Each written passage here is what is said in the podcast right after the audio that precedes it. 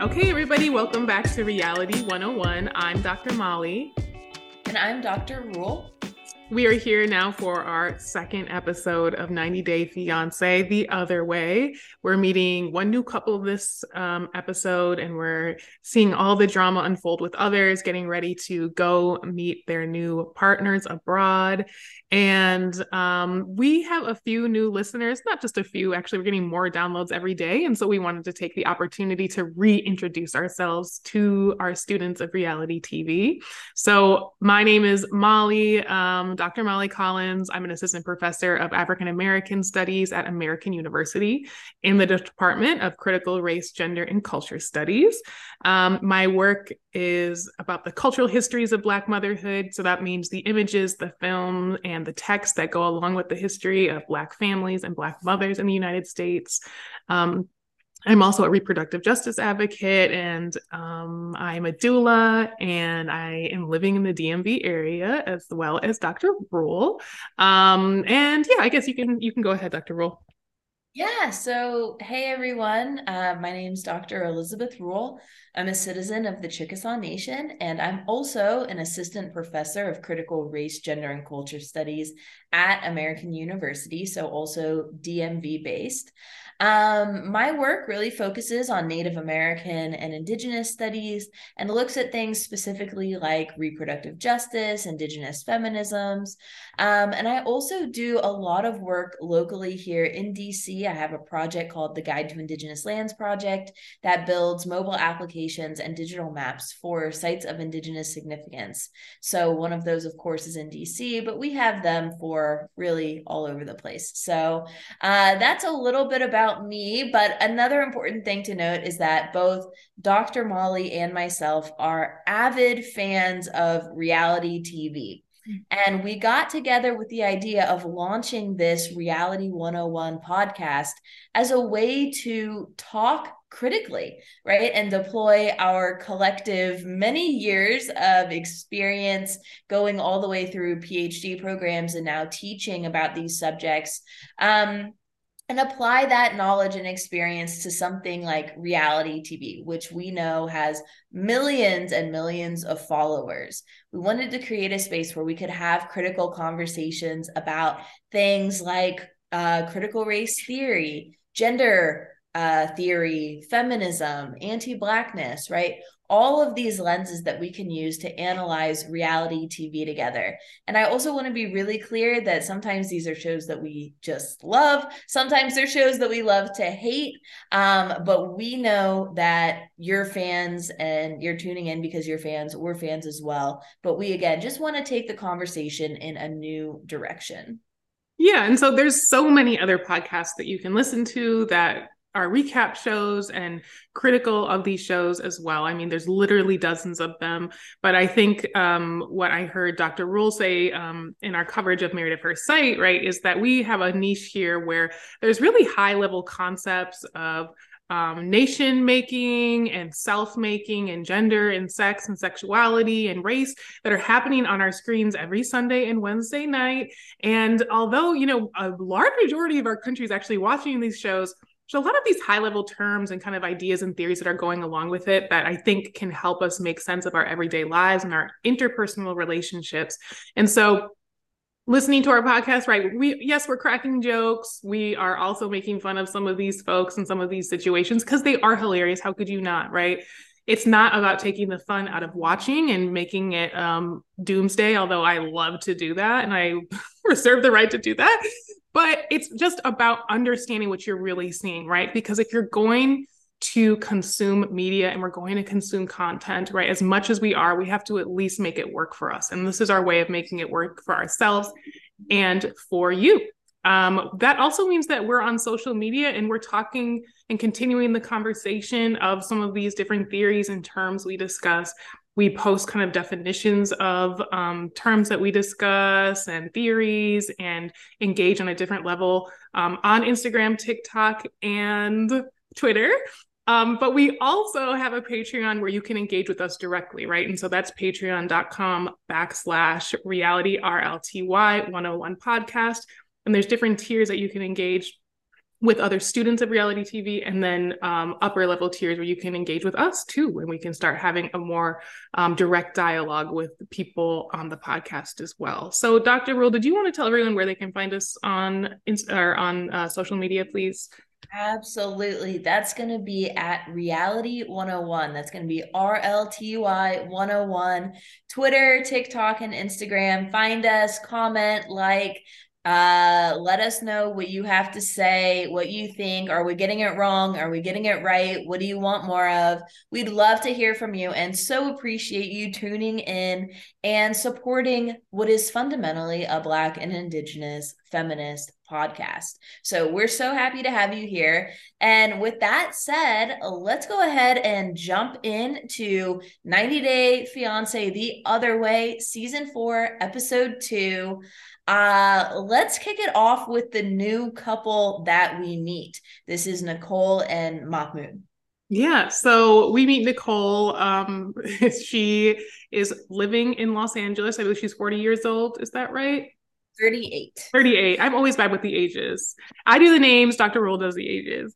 Um, Nicole's 38. She's living in Los Angeles and she um, is actually already married to Mahmoud, who lives in Egypt. And I don't know his age either, Dr. Rule. Do you remember? He's 26. He's so 20... they have a 12 year spread where she's senior. Okay. So basically we get a um, a glimpse into Nicole's life, right? She is someone who is from rural Idaho and is kind of the classic person who wanted to get out. She's lived kind of many lives. She's traveled a lot. She's lived in a lot of large cities. She's now in um, Los Angeles. You know, they they I just have to start with this opening scene of how they set her up, right? Because I think we could have a whole show on class, right? So they paint her first as someone who's you know driving down um it looked like east los angeles on a major highway and we think that she's living this certain type of life. She's getting out of a mercedes benz and she's very well dressed. She's very eccentric. She's looking very very la and then the music cuts and we see that she's delivering food right? And we meet her. She is Nicole. Um, and she also has a side hustling kind of business where she resells used clothing. And we learn about her relationship with um, Mahmoud. So to start us off, Dr. Rule, what did you think about this opening scene? Oh my God. I just got off the boat with her already um, when she was talking about what a challenging job food delivery is. I mean, she just, you know, this is giving full credit to all the people who do work really hard to deliver food. But I mean, the way that she just said it, she's like, I get lost and it's it's really challenging. And yeah, she says that she hated um, you know, the fashion industry, although she went to fashion design school, now she does sort of uh consignment or clothing resale. Um, but yeah, it was it was hilarious, but also, uh, you know, I was just like shaking my head. I just want to say, you know, not to constantly insert myself, but I will say I helped put myself through grad school by actually delivering food in Los Angeles. So I actually would work, I did uh, DoorDash in LA. And so I understand where she's coming from, right? And, but it, it's a really great conversation for us to have because right these these like slippery veneers of looks of clothing of all the materialism that comes along with quote living in a city like los angeles or new york these things are often accompanied by you know that person it, what you see on instagram and what you see materially is just not true. These people are delivering food they're waitressing they're holding down six jobs or some folks do not have jobs right because of our economy um, and our little r recession that we're living in. And so um, we see Nicole as that person. And so she kind of seeks out her wealth or her experience through travel, right? And she is married uh, in her kind of spiritual experience that she had a few years ago. She went to Egypt, had a beautiful, wonderful time, as I love hearing white tourists say that they have abroad. They love it, right?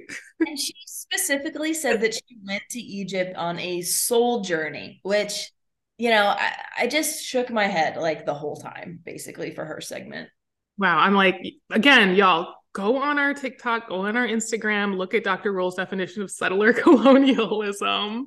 Um, because no, exactly like this idea of traveling to another part of the world so that they can feel closer to God, while at the same time not acknowledging that the history of their people, right, tried to take that God away from um, the people and the other country. So we get another problematic anecdote where she's going through the market and she sees, quote, a beautiful looking boy, B O Y, and um, at a textile shop. Is that correct? Correct. And she sees his big muscles and yeah, I mean, I I for everybody who's listening, please get on our Patreon and join the next tier so you have access to the video. I just like can't stop shaking my head.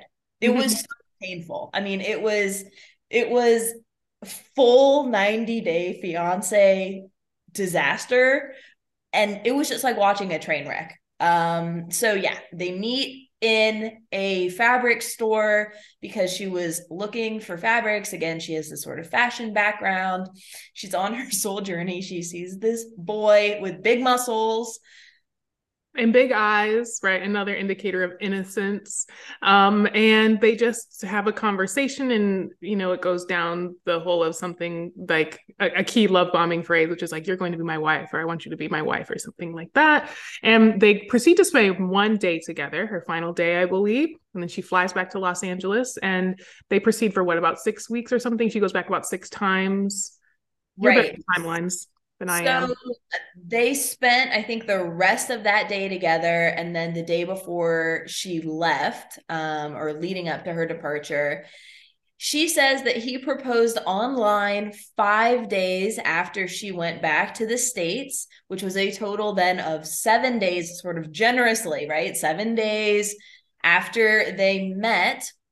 One week later, she then went back to Egypt and this is when they actually got married. Mm-hmm. Yeah. And so I think cultural context is really key here, right? So I have lived in North Africa. Short engagement periods are not uncommon, right? Usually there's a religious aspect to it and there's a serious familial or family involvement. But just to, for context, right, a short engagement is not crazy for the United States, short engagement of five days is incredibly crazy because key phrase, right? And this is our first, well, not our first, one of our many red flags. She didn't tell anybody that she was getting married. She just flew back to Egypt and got married. It was a secret. It was a secret. um, so then she stays with him in Egypt for two months before coming back to the US and then she applies for the spousal visa um, again after about two months total Mm-hmm. So then they're together for about 11 months, a little under a year, and she cancels his visa and blocks him because their relationship is disintegrating and falling apart. But now the show is opening with the premise that even though she had canceled his visa, they had separated, she is now moving back to Egypt, or I guess moving to Egypt. She never lived there. She's mm-hmm. moving to Egypt to be with him. Right. And so I guess the solution to a relationship in which you argue all the time about values and cultural uh, complements is that you move in together. Um, and she says multiple times that she does not like Egypt. She does not like living there. She felt like isolated when she was there. She doesn't know the language. Um, I'd be curious to know during this time from which she was last there to now when she's moving there, what she's done on her end to make sure she's more comfortable. Is she learning Arabic? Right? Is she learning more about Muslim culture and customs um, instead of maybe trying to change that specific her specific partner? Who knows, right? I don't know what the answer is for them, but we know. She- and say no. We're just gonna go ahead and yeah, say no on that. Just go ahead and say no. right. And it doesn't seem like it, right? Because we meet her friend, she goes to a flea market in Los Angeles, and she's constantly, it, it seems to me that their relationship is like the dysfunction is really iterating about self expression and then the role of women, right? She goes to this um, flea market in Los Angeles and she says, like, um, you know, he mainly has issues with what she wears. They one time were out and he saw a woman, a Muslim woman wearing a long dress, and he said, That's beautiful. Like, that's what you need to wear. Um, she's just really confused about what she needs to be wearing, what she shouldn't be wearing, and what's offensive and what's not. Um, I really want to just take a, a time out here and just talk a little bit about the way that race is operating here, okay? Because I am not a white person, and having lived in North Africa, what I wore was very, it, versus my white counterparts who were also there at the time um, was very different. Okay, so someone who of American um, nationality can who's European descended can get away with a lot more. When I hear about European Americans going to North Africa or other Muslim places and talking about how oppressed they are, I do not get it because there tends to be a blanket understanding that you are not of the culture. And that is almost something that is celebrated. And they're like, great, you're so different, right? We see you on TV. This is great.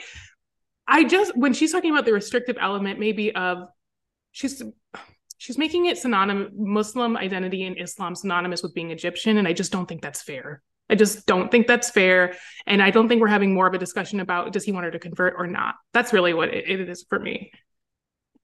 Yeah. And i i mean the thing that is so painful for me about them from the get-go um and i want to also say we haven't met him yet. We haven't had a one-on you know one-on-one interview with him yet. So this is all really being told through nicole's perspective and vantage point. But the thing that is just like so painful to watch about them is that she keeps saying to her friends right who are like i thought you were separated. I can't believe you're going back. Why? You know you have all these issues. You don't see eye to eye about again like the role of a wife or the role of a woman right mm-hmm. Um, within his religious and cultural context, why are you going back to him? Why are you continuing this relationship? And why are you moving there? She just keeps talking about how they have love between the two of them. And she keeps sort of gesturing to this idea that she just wants it to be the two of them. And if it's just the two of them, they'll be able to work, they'll be able to have their love be enough. And for me, it's just such a red flag because what you're saying, Nicole, is that you want to be with a person in a way that's totally divorced from reality.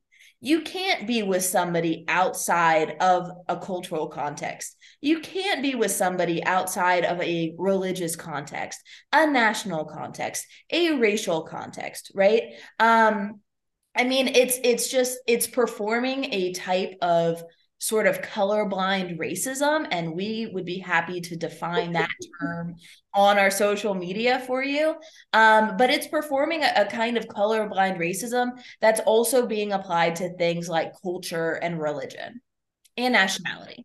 Absolutely. And again you cannot divorce that person you love so much, right, from all of those things. But you also have to simultaneously appreciate that his religion, his culture, his nation state make him who he is, the same person that you love so much, right? So she, I, I also heard a red flag when she said, like, I love him so much, he's my tar- my tortured art poet, right? So I'm like, you all are connecting on a some type of wound right? Some sort of abandonment either that either either she feels maybe that's where her attachment is coming from. We haven't met him. I don't know where his is coming from.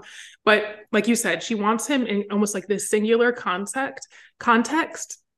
And tortured art poet sounds like to me someone that is really invested potentially obsessed with her. And she loves that. She doesn't love any other part of the mess any other part of it.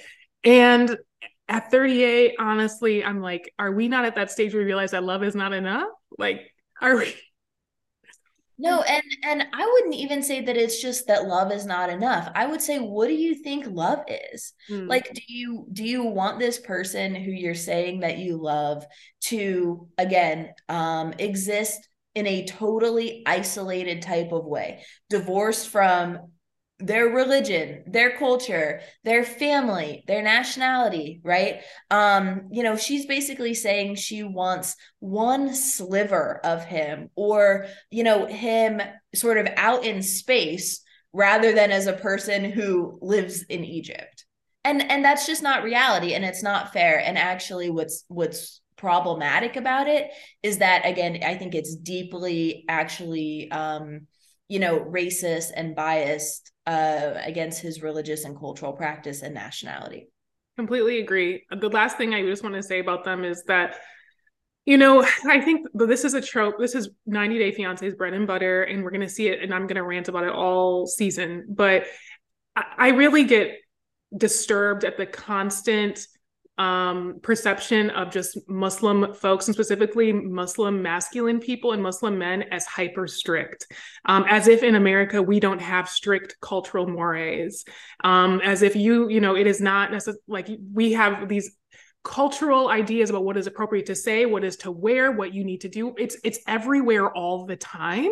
Uh, on our coverage of married at first sight you can you can hear us talk about body type and attraction and things like that. But you know in, and, and then also reducing it to the pathology of Islam, which also just really, really bothers me, um, without really any understanding of what that means for women or what women have to say about Islam. Okay. Um, so I think like we're just going to hear about this. We hear it when her friends just say, use this phrase like, oh, well, he's just really strict. We're just really concerned for you. You know, you just seemed really uninhibited. I think like at the end of the day, if if they just need some homework, they just both need a legal pad, write down what your values are and how important they are. And if self expression via clothes is at the very, very tippity top for her, then this is not a good match, period. Right. And and there's nothing wrong with that, right? Okay, Nicole, you want to wear clothing that's more revealing. Um that is fine. Like that's your prerogative. Nobody is forcing you to be with this guy. But for him, it's seemingly from what we've been relayed thus far important that he's with a partner that does follow his you know um again we don't know if it's coming primarily from a cultural or religious place yet but his ideas of also what is appropriate dress um and if you disagree on that you shouldn't be together kind of easy but of course, you know, this is 90 Day Fiance. We love to hate it. This is why we watch. It is a classic trope um, and is deeply problematic, which is why we're talking about it and also consuming it. Yeah, I'm really excited to see where the storyline goes. He says, quote, that, or she's worried about visiting, about the, the amount of fighting they'll do.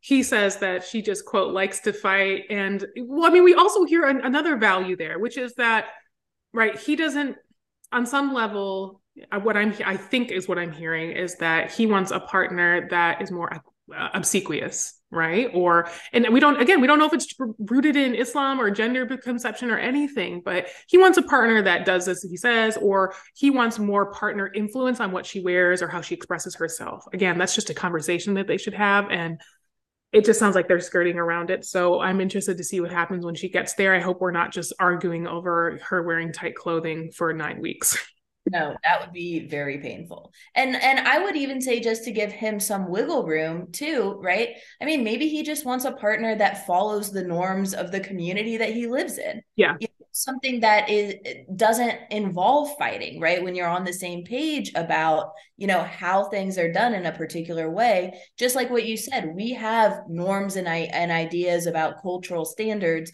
in the us that looks different in Egypt in his context, but maybe he just wants somebody that is more aligned with him in that way. And so these things that are relatively small don't develop into something that you have to discuss or argue about. It doesn't even necessarily have to do with imposing one's will over somebody else.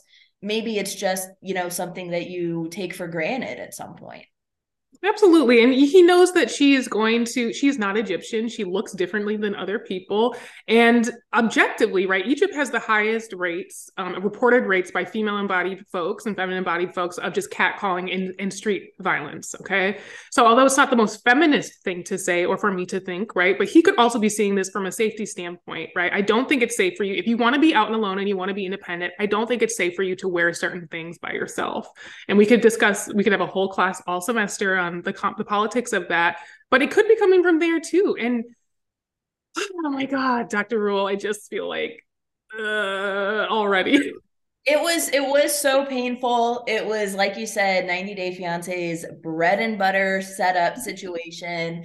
I'm really excited and looking forward to meeting him, seeing his one-on-one interview, getting his side of of things, his perspective because I also want to know like what possessed you to marry this woman?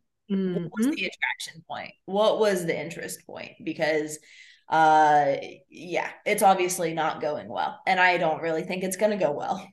Can't, yeah, no, I mean, I'm here for it. I'm here for the shit show. Super excited. Right. Um, where should we go next? Um, we have Rishi and Jen, Danielle Johan, Chris. Oh, sorry to cut you off. Let's do can we do Gabe and Isabel? Yes. We, we open with like them being the most beautiful family that you've ever seen, and they're playing their Nerf guns inside and we hear a little bit more about uh, Isabel, right? Again, this is the couple. She's in Colombia. She um, is um, with her partner, Gabe. Gabe is living in Florida. He's going to come down and move and hopefully get engaged um, and then tell her family about his trans experience. Isabel, I don't know. I don't really see a lot of red flags with Isabel. I don't think people's relationship history are always, you know, indicative of them being red flags themselves. She says that she has two kids. She had them rather young both of these relationships ended because of their, her partners, which she believes they're toxic relationships with masculinity and machismo.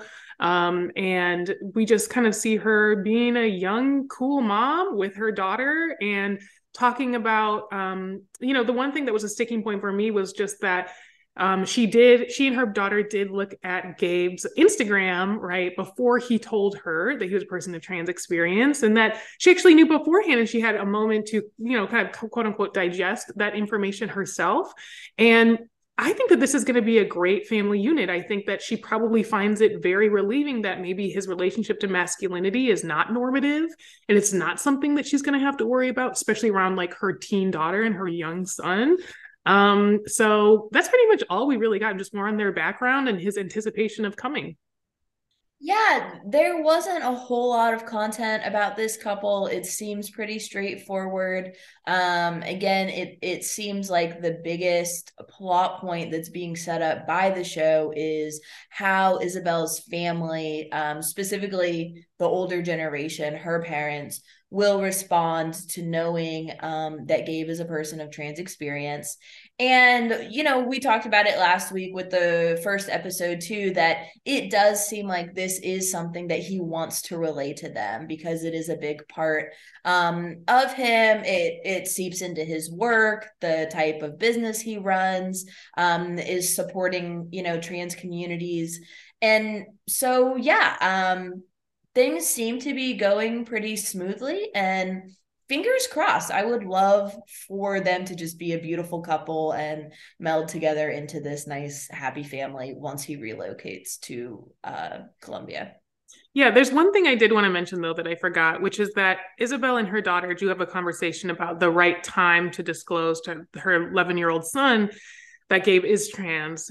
Right. And I think that that is a really important discussion to be had. Um, I, you know, everyone has to decide for themselves, but I would invite students to think along with me that, right, there's no necessarily age limit or restriction on teaching your children about just self-expression and, and identity in general um, especially again if we go back to you know my rants from earlier episodes that you can listen to about gender or sex being naturalized right or that that which you are born as is the right or the only version of yourself or the most expressive of, of, who you are and so when we think about oh well like is my son too young to know about this right the question i would ask then is well is your son too young to know anybody right to know anything about anybody because this is again Gabe is not defined by his experience. This is just one pe- tiny, tiny, tiny piece of the puzzle of who he is.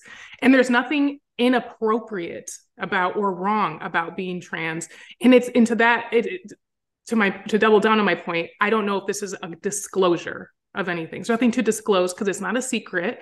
And it just it's something that simply hasn't been told about his history gabe's history. And there's things about me that my kids will learn about me when they're 50 and that doesn't mean it was a secret. It's just that they don't know yet right Right, right. That's that's absolutely right. And um, there are really amazing resources specifically for young folks um, and kids about uh you know learning about trans experience and i think you're absolutely right that there's nothing inappropriate it's not some type of confession or scandalous disclosure. Um, there's nothing about, you know, sex and sexuality that is connected to, um, you know, one's gender and gender identity and gender expression. Um, so again, just because it has to do with gender doesn't mean that it has to do with sexuality per se, and doesn't make any of these topics, you know, inaccessible or inappropriate for young audiences.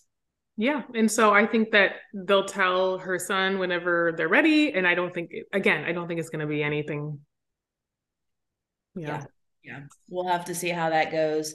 It would be great if, you know, that was something that Isabel turns over to Gabe, right? Um, and lets him figure out how he wants to wants to do that or how he'd like that to go. Absolutely. So let's go to I think this is going to be short, but Jamie and Chris.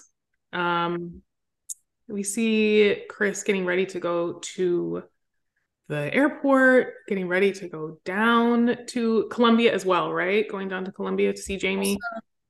Bogota, yeah. And just as a reminder, Jamie is living in Bogota, Colombia, but she is Venezuelan. Um, and right, Chris is coming from Haleyville, Alabama, small town, first time out of the country. Uh, it's going to be a big deal. Yeah. And I think I, I just want to mention as we get to know Chris, I think there's just a lot more we need to learn about her history, right? This is a first same sex bona fide same sex relationship for her and i think that emotionally there's just like a lot of regression that about chris's that's expressing through her aesthetic that's expressing through like even her reliance on candy and so it's clear that i think in this environment or in this situation she feels super vulnerable and at the same time very innocent because like she says this is the first time she does something for herself right um, and so she, her kids, Chris's kids, and her mom drop her off at the um at the hospital. Oh Lord, at the airport, and she gets excited to go see Jamie, and then we just like see what Jamie's up to in preparation for Chris, basically. Right, and Jamie is of like primping, getting her hair done, getting her makeup done. She wants to make an awesome first in person uh, impression because we also need to remember this is the first time that they are laying eyes on each other in person. The entirety of their approximately one year relationship has been all virtual, all through the phone and computer. So this is the first time they're going to be together in person yeah and so we just hear um, you know again um, jamie and chris's story relayed to jamie's friends the makeup artists and they have questions about this supposed history about what jamie was doing when they were on a break and what chris was doing when she was ghosting jamie and so uh, we don't really get any answers but i'm excited for them to tease that out in the next episode yeah, importantly, no answers. I still want to know why Chris has been ghosting Jamie, uh, who this, again, sort of Texas girl is, if she's still in the picture or not. She at least stirred the pot when she reached out to Chris and let her know that she had been talking to Jamie as well.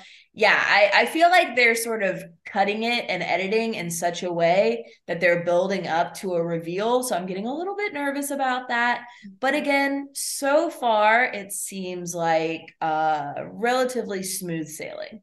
Yeah. So I mean, there's not really much to say. Um, do you see what do you think this first interaction is going to be like for them next week? I think that they are going to just be so excited to physically be together. I think they're going to ride that emotional high, right? Of just like having this anticipation come to life and be realized.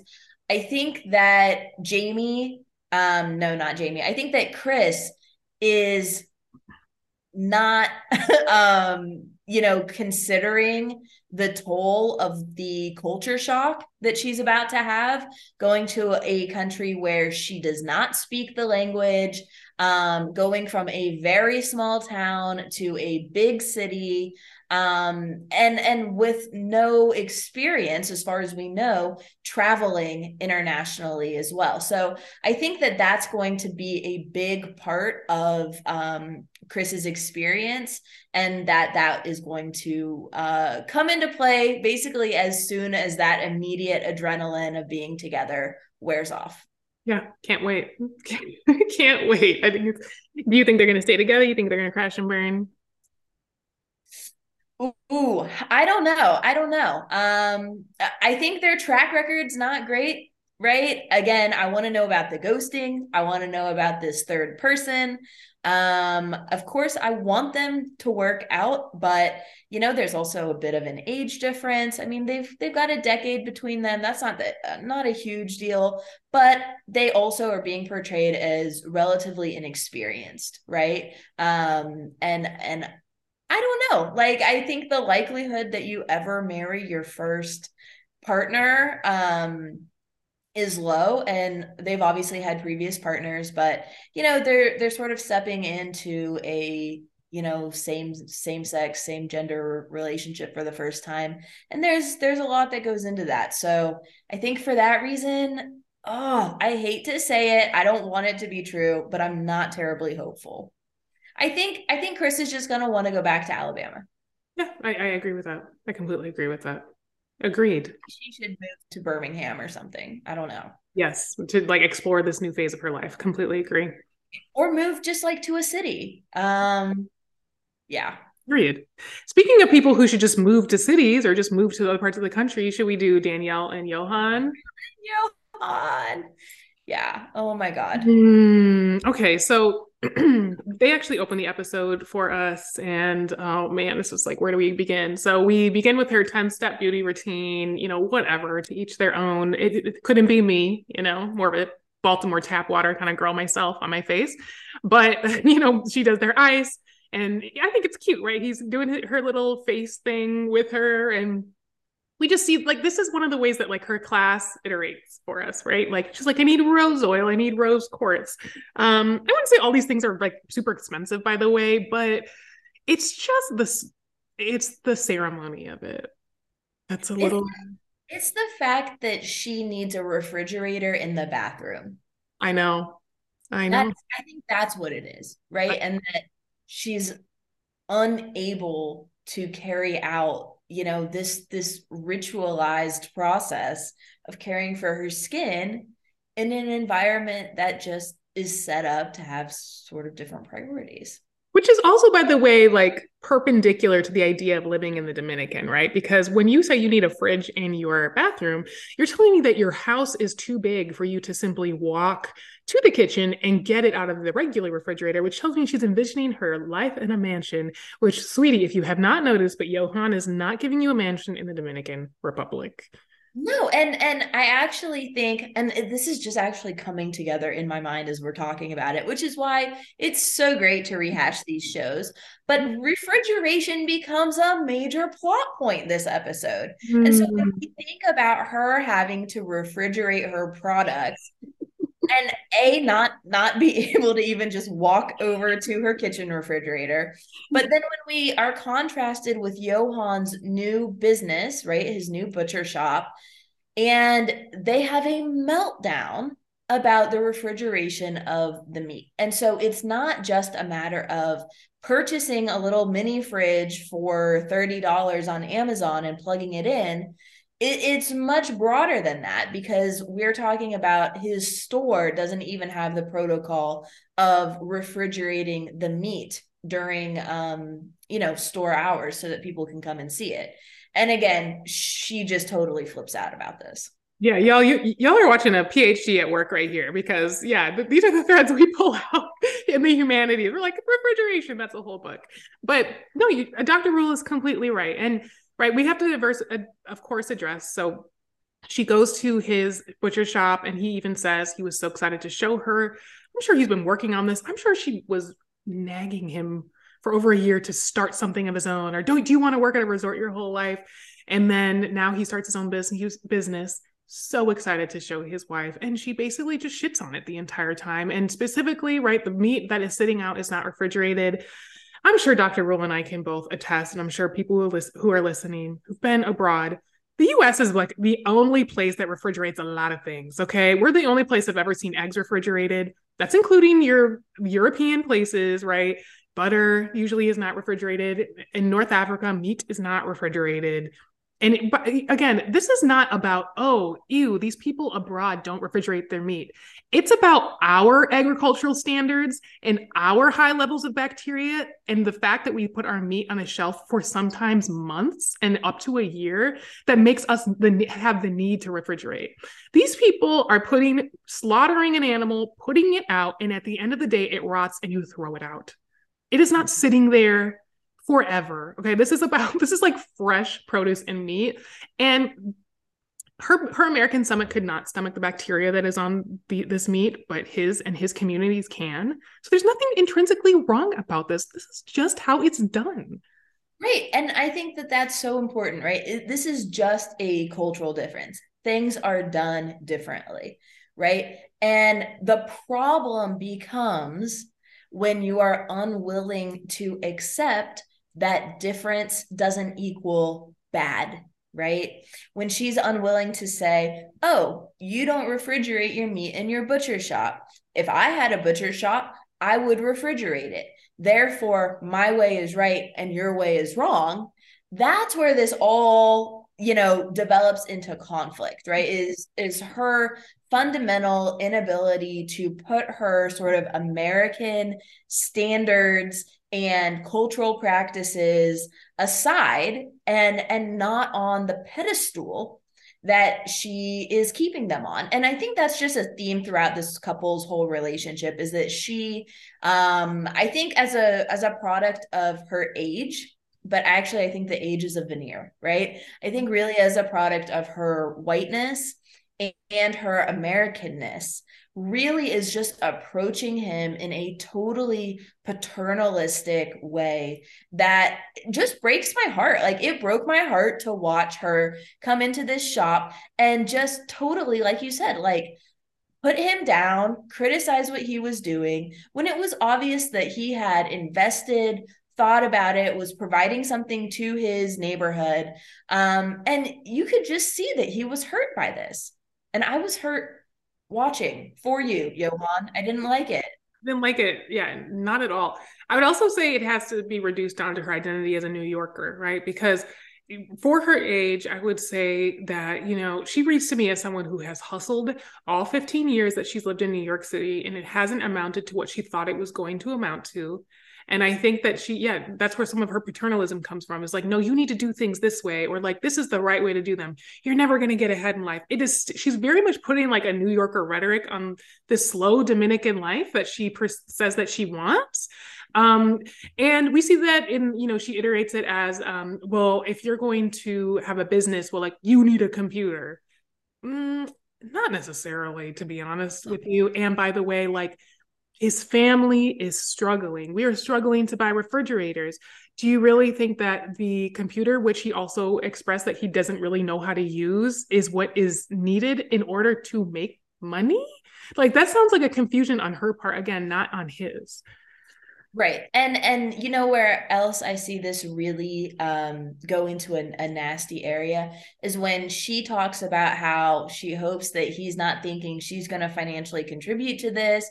She's not going to be his sugar mama and she says, "How can I be married to someone who can't be bothered to do basic math?" Oh my gosh. And you know what the problem with this is? It's because for her well, it's it's not about math he's doing the math. He has a ledger book. He's keeping track of what he pays people, how much the meat costs, what he's selling. He has this all in a notebook. He's doing the basic math. But for her, the basic math is not this form. It's having a computer, having an Excel spreadsheet, having refrigerators. So it, it's not about his failures as a business person. It's not about his lack of hard work or lack of hustle. Um, I, he's doing things. He's getting the job done. He's running a business in his community, in his context, and she's coming in and imposing her way of doing things and making it out like he is just totally inept. And that's racist. It's absolutely racist. I just, I know we've alluded to this, but I have the direct quote, right? He says to her, instead of supporting my business, you brought down my spirits. And he said, now I just feel like I want to close the shop. Yeah. Right. Devastating. Devastating to me. I mean, like, just really quick, if I can get my last dig in, if if it, all it took was an Excel spreadsheet, then why isn't Danielle rich? Why isn't her wellness business booming? I, I just I don't understand it. Like the condescension, her expression of disgust. Um, I, I just yeah, it just it says she's constantly that she's getting sick from being in there and she just needs to leave. And I don't know if you noticed in the first scene when they're washing face, but I saw that he has a tattoo of her name on his pec. Oh no, I didn't see it. Yeah, he has her name Danielle. but, but you know episode about name tattoos. I know. I told you, and I was like trying to get E rule tattooed on me, but whatever.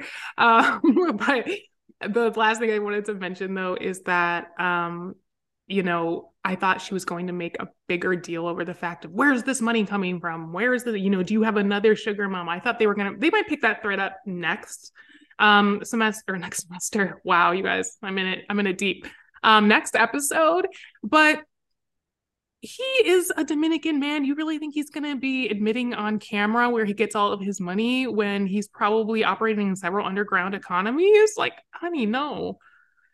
Well, who knows? I mean, Danielle, I'm just, I'm, I'm really done with her. Uh, my heart just goes out to Johan. They are so painful to watch. Mm-hmm. Um, and again, like she just keeps saying that she wants to live in the DR because she loves the DR. And at every turn, she's turning around and talking about how much she hates the DR. She's getting sick there. She can't do her beauty routine. They don't refrigerate the meat. They don't do business right. I mean, so this this veneer of loving the DR is just not right. She loves living in a resort or she loves how far her American dollar goes in the Dominican Republic, right? She doesn't actually love the DR completely agree. I completely, completely agree. She's in love with the fantasy, and I think that fantasy has actually very little to do with Johan. Yeah. So we'll see next week. They go apartment hunting, so that should be interesting. More pain. More... Just... okay. Um, disaster. Yeah, one word. That's it. Um, we have one more couple, I believe. So and it is Rishi and Jen. Yep. So we basically just hear a lot from Jen. I mean, we're just basically get a main scene where she's sitting around the dinner table with her mother, her brother, and sister in law. Um, and um, they're just expressing their um, curiosity, but also their worry for her. She, it, again, it's reiterated that she's this type of person. She's the person that likes to travel, and she's always kind of been the black sheep of the family. They're worried about, um, yeah, they're just worried about her relationship, but the the meat of the episode is when she meets with her girlfriends who are categorically opposed to her marrying Rishi, and then they all engage in a shady seventh grade activity, which, man, Dr. Rule, if I'm if we're there when I'm almost 50, just put me in therapy for several times a week because I'm like, wow, she's like, you explain it, you explain what they did. I mean, so they basically catfish him. Um, they, they, you know, send out a message to see if he'll respond to another white American woman. He does. There's like a little bit of back and forth. We have no indication that there was anything scandalous, anything romantic. Um, but I they are using this as evidence that he is talking to other women. Jen has already indicated that she's very jealous. Um, and yeah, so they basically just catfish him to see if if he'll respond. He does, but again, it seems like it doesn't really go so far. The bigger thing for me actually with with their segment this week was that it comes to light that he hasn't told his family that they're engaged. So I was getting major Jenny and Sumit vibes yeah, and and I mean, we know from Jenny and Sumit how not just Jenny and Sumit, but like if you have one brain cell, right? Knowing that in Indian culture, family is super important, and specifically family approval is super, super, super important. And so we know that Rishi's um, not telling of his family, I think, is leading us down the same Jenny Sumit, you know, road. And, and we know that his family, Rishi's family is trying to set him up in an arranged marriage and that, you know, Jen is going to get there. And I think they're going to say, who is this white lady in my house? And why does she keep saying she's about to marry you? And why is she almost 50? Right. And yeah. I mean, there's the age, the nationality, presumably religion, culture, uh, race. I mean, there's so many factors, right? And uh, she basically falls outside of their norm for the the type of woman that they're trying to set him up with in an arranged marriage yeah um again if you don't watch the other uh 90 day fiance franchises or what what what, what word am i looking for the other 90 day fiance shows not yeah. other way spinoff you need to watch jenny and sumit um they're they're on happily ever after now and they've been together for more than 10 years and they are still dealing with fallout from the family. That's incredibly painful for both of them. So uh i just feel like you know, we started the episode talking about the tropes of, um, you know, Arab men, Middle Easterns, Muslims, in contradistinction to Americans, right? And that being this this trope that's constantly played on. I'm wondering if now Rishi and Jen are going to be a new trope, right? Specifically focused around India, knowing that Jenny and Sumit have given 90 Day Fiance so much content and so much content focused around real um you know conflict. Mm-hmm. yeah real real conflict. And you know i think what's just going to be the variable with rishi and jen is just what that conflict is centered around. Is it that you know they illuminated or they gestured to this before which is that like is this about rishi thinking he's better than her he deserves someone hotter than her or whatever that means? Um, or is this more a family approval thing? Is this him you know wanting to go to the us because what i think that the other way does not do very well is tell us or help us understand as audience members what the goal of the relationship is. Yes, someone from America is going literally the other way. They're going to that country. But we never know, know the longevity of that. Are they going to stay there forever? Do they plan to move to the US? There, where is the whole green card trope in all of this, right? Because I think that it, it is there, but again, I don't know what the goal is of this relationship, so it's hard for me to kind of um, portend a trajectory for them too. Yeah. But you're exactly right. Even though um you know this is the other way where the americans go abroad um this is still 90 day fiance right and that 90 day refers to the 90 day fiance visa to enter the us and so that always has to be in the back of our minds even when um it's being set up that it's the americans that are going uh, outside of the country. Yep. Yep. Absolutely. I completely agree. Um, you have anything else to say about them? I don't. Um, can't wait to see what happens next week. Again, I think that they're going to be a high conflict couple to watch. Absolutely. I think, uh, you know, I think like, I think it's going to be a good season overall. So I'm just excited and we have a lot of content here for us to discuss. Um, just as an uh, administrative note, so um, because of the Super Bowl on Sunday, there's no new 90 Day Fiance the other way airing. So we will not be releasing an episode next week. We'll be releasing an episode and two Married at First Sight episodes the week after next. Um, we will um, update you on social media, but we will still be releasing content on social media during that time. So you can keep up with us there. In the meantime, please check out our Patreon at patreon.com backslash RLTY101 podcast. And um, yeah, join the conversation there. Ask us anything you would like. Um, we're excited to connect with with all of you. Once again, you can find us at RLTY101. We're on Twitter, Instagram, and TikTok. Give us a like, give us a follow, give us a comment. What did you think about these new couples? What's your take on Nicole and Mahmoud? Where do you think things are going with Chris and Jamie, Gabe and Isabel? Uh, what's your take on Rishi and Jen? And where do we think poor Danielle and Johan are going to go next? Let us know what you think. We appreciate you giving us a listen and engaging with us online. And we can't wait to come back uh, with our next episode. Yeah. So we'll see all of you soon. Looking forward to see you on the Patreon and on social media. That I'll say class dismissed.